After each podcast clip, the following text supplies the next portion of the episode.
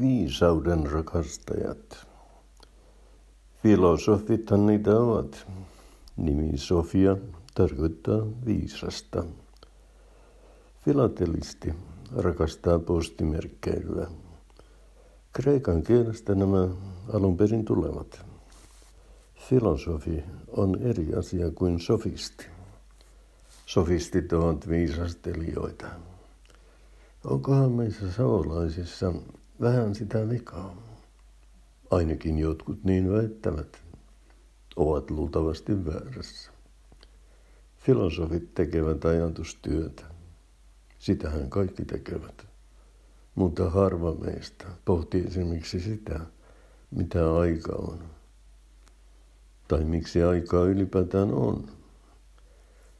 Einsteinin mielestä aika on vain siksi, että asiat eivät tapahtuisi yhtä aikaa. Einstein pohti myös sitä, onko todellisuutta olemassa, ja tuli siihen tulokseen, että todellisuus on vain harha, joskin hyvin sitkeä harha. Einstein oli viisas mies. On vaikea uskoa, että hän puhui täysin palturia. Muitakin tervettä järkeä uhmaavia esimerkkejä filosofiasta löytyy. Eräs suomalainen filosofi mietti, onko tuo tuoli tuossa hänen ulkopuolellaan vai hänen päänsä sisällä.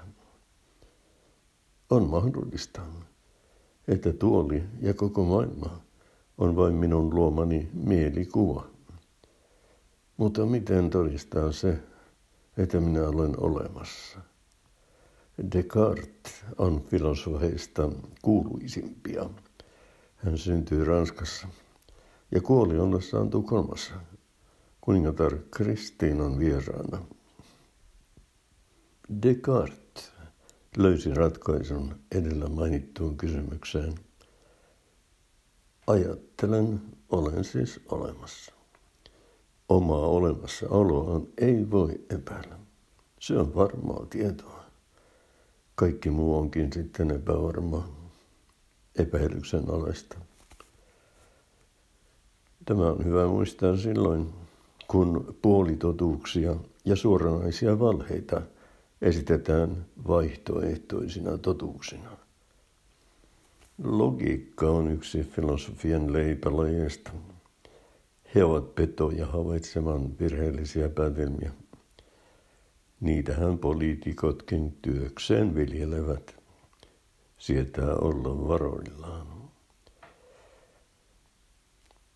Filosofit ovat viisauden rakastajia, mutta eivät he viisautta yksin omista.